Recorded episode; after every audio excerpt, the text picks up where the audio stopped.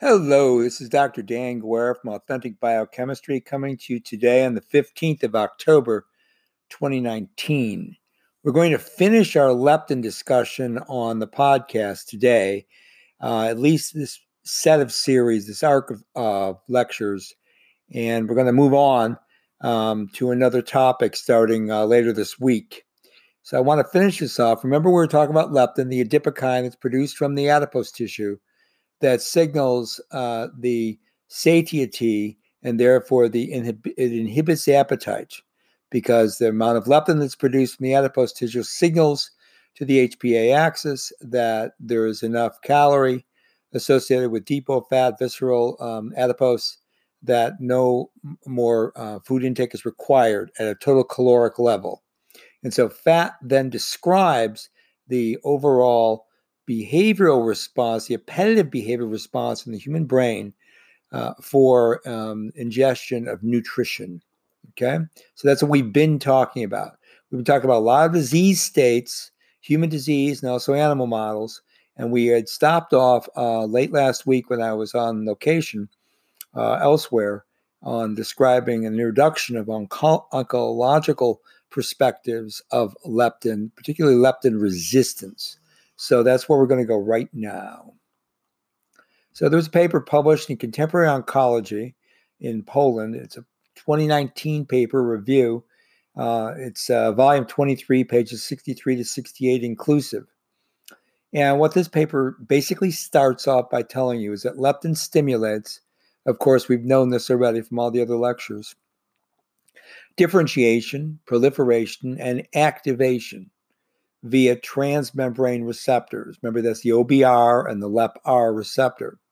It does so through an intracellular signaling pathway, which includes a series of kinases, including the Janus kinase, JAK, the signal transducer and activator transcription, the STAT, so the JAK-STAT system, similar to what you get in immune cells. Remember that adipokines are adipose-derived cytokines, so I think you get theory, practice, and understanding of how adipokines can be signaling through cytokine type receptors. In fact, the uh, leptin receptor is a cytokine type receptor. That's therefore works through JAK-STAT. Also works through phosphatidylinositol 3 kinase, PI3 kinase, and protein kinase B and AKT. It's also associated with mitogen activated protein kinase, MAPK. So leptin is also coherent with growth factors like the vascular endothelial growth factor, VEGF, fibroblast growth factor 21, FGF21, and of course IGF1 or the insulin-like growth factor. Leptin promotes through that, uh, through those various systems of kinase cascades and growth factors, the growth of cancer. it does so by stimulating cellular pathways that promote cellular proliferation, tumor vascularization, and indeed metastasis. And also, it suppresses apoptosis. So, how does that link up to visceral fat? Well, obesity leads to the production of leptin. Leptin has pro carcinogenic effects. I just mentioned what those are cell proliferation, cell differentiation, stimulation of angiogenesis, cell migration, and cell invasion. Those are the metastatic properties. At the same time, another pro-carcinogenic effect in the event is the inhibition of cell apoptosis. So here's a couple of examples. Leptin is associated with breast cancer. We know that obesity is a risk factor for developing breast cancer in women, particularly in postmenopausal women, by about 20, 40, 20 to 40%, where hyperleptinemia, is observed in obese patients with breast cancer compared to the non obese cohort. Adipocytes are common in the mammary gland and in breast cancer, and elevated leptin in mammary adipose is detected indeed in neoplasms of the breast. Overexpression of leptin and the OBR, the receptor, are greatly elevated in high grade breast tumors, presumably because leptin activates indeed the estrogen receptor signaling pathway. So these are going to be estrogen sensitive, HER2 sensitive breast cancers. Tumor proliferation, in fact, via the HER2 receptor transactivation, and remember HER is the human epidermal growth factor receptor 2, that's what HER2 is, is about uh, common about 30% of all breast cancers. And it's positively linked again to elevated leptin via the pathways I just told you, the JAK-STAT and the PI3 kinase AKT pathways.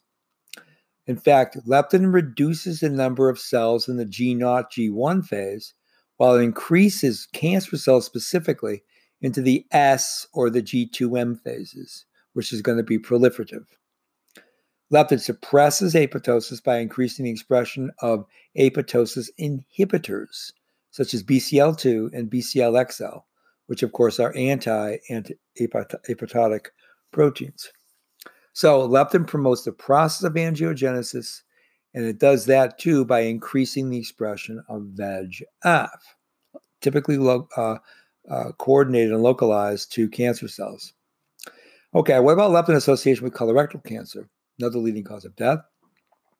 Contribution of adipose tissue leptin to development colorectal cancer has been so- shown. Patients with more advanced disease with statistically higher concentration of leptin in their sera, where both leptin and its receptor expression correlate with tumor grading, intestinal wall invasion, and distant metastases in the colorectal cancer paradigm. Since leptin induces phosphorylation of the JAK2 and extracellular signaling regulated kinase ERK2, right? That's extracellular signal regulated kinase ERK.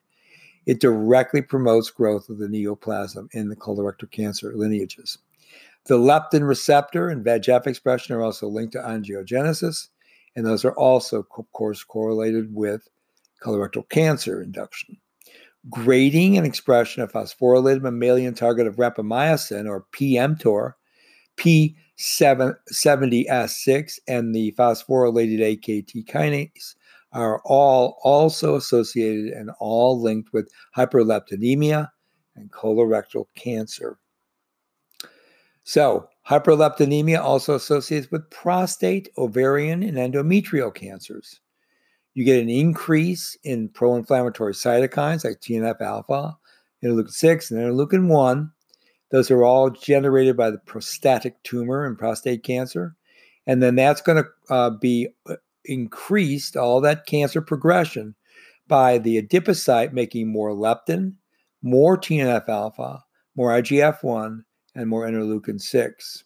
Okay, all that being generated transcriptionally.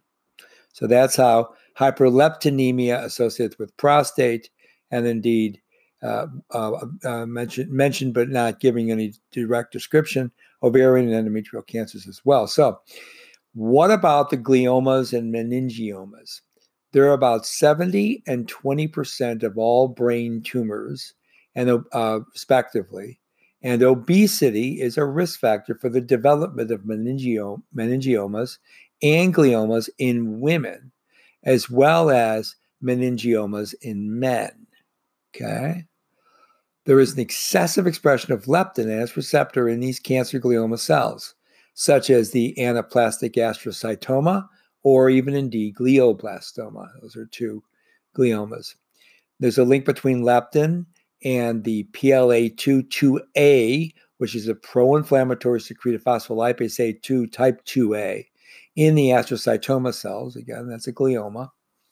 This PLA2-2A pro-inflammatory factor increases the expression of leptin receptors in those astrocytoma cells, whereas the mutual interaction of leptin and PLA2-2A actually causes the growth and migration of those astrocytoma cells, thus inducing a form of metastasis.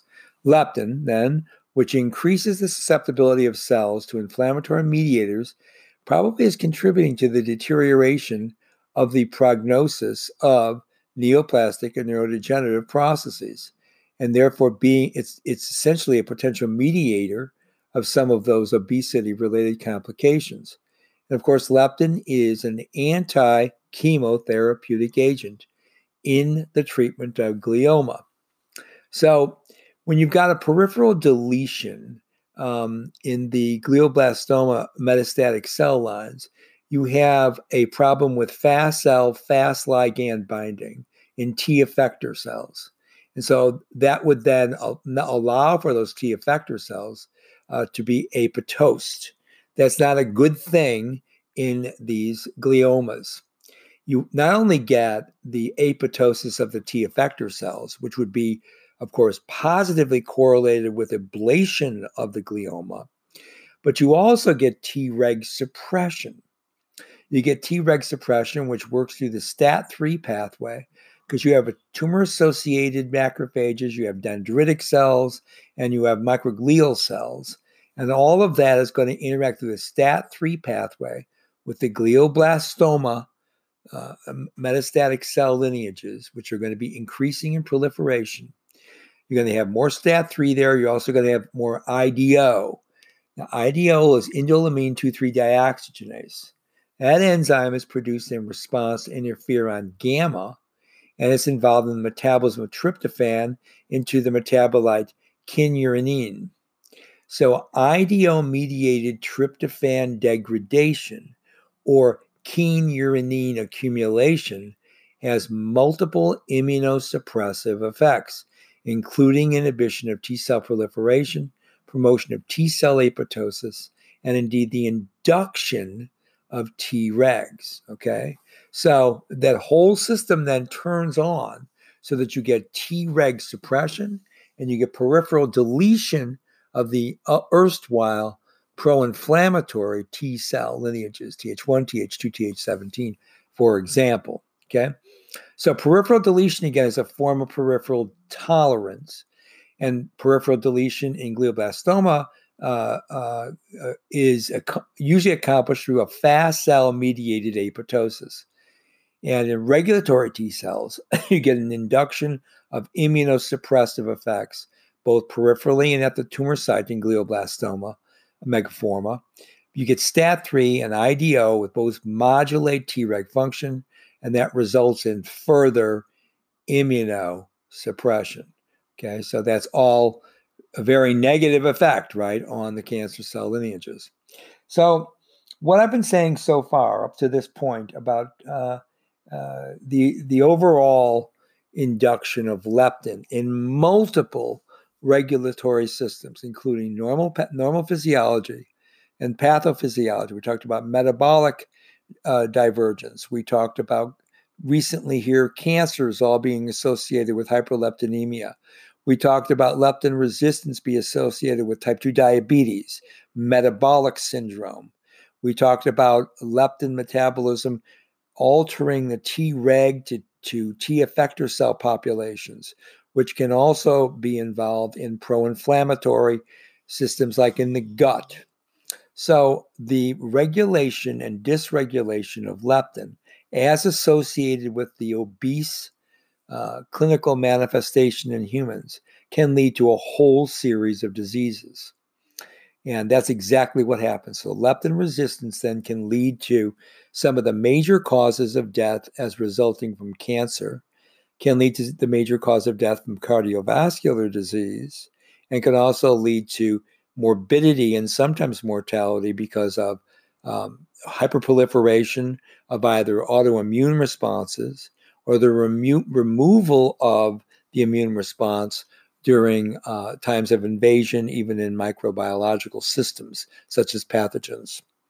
So I'm going to stop here in my um, Authentic Biochemistry podcast, and we're going to pick up on leptin not too much later, because what I want to do is uh, get a, a hook up leptin expression in the brain with a further discussion of neurodegeneration and also neuropsychiatric conditions in the human central nervous system. And so I'm, that's how I'm going to be able to weave my leptin discussions into this next chapter. In the fall, I like to talk more about neuroscience. I don't know why that is. Maybe it's because autumn is so beautiful, or maybe it's because the photo period and it's affecting the way that I think. but at any rate, I'm going to get back into uh, neuroscience now. Uh, and my next uh, whole series of lectures are going to be on neuropsychiatric conditions, neurodegenerative systems in humans. I'm really going to try to uh, emphasize a lot of clinical studies, uh, but of course, I'll backtrack to subclinical animal models uh, when it's necessary so we can look more at mechanisms. So, what I'm going to do right now is I'm going to stop by saying, uh, This is Dr. Daniel J. Guerra from Authentic Biochemistry saying uh, bye for now.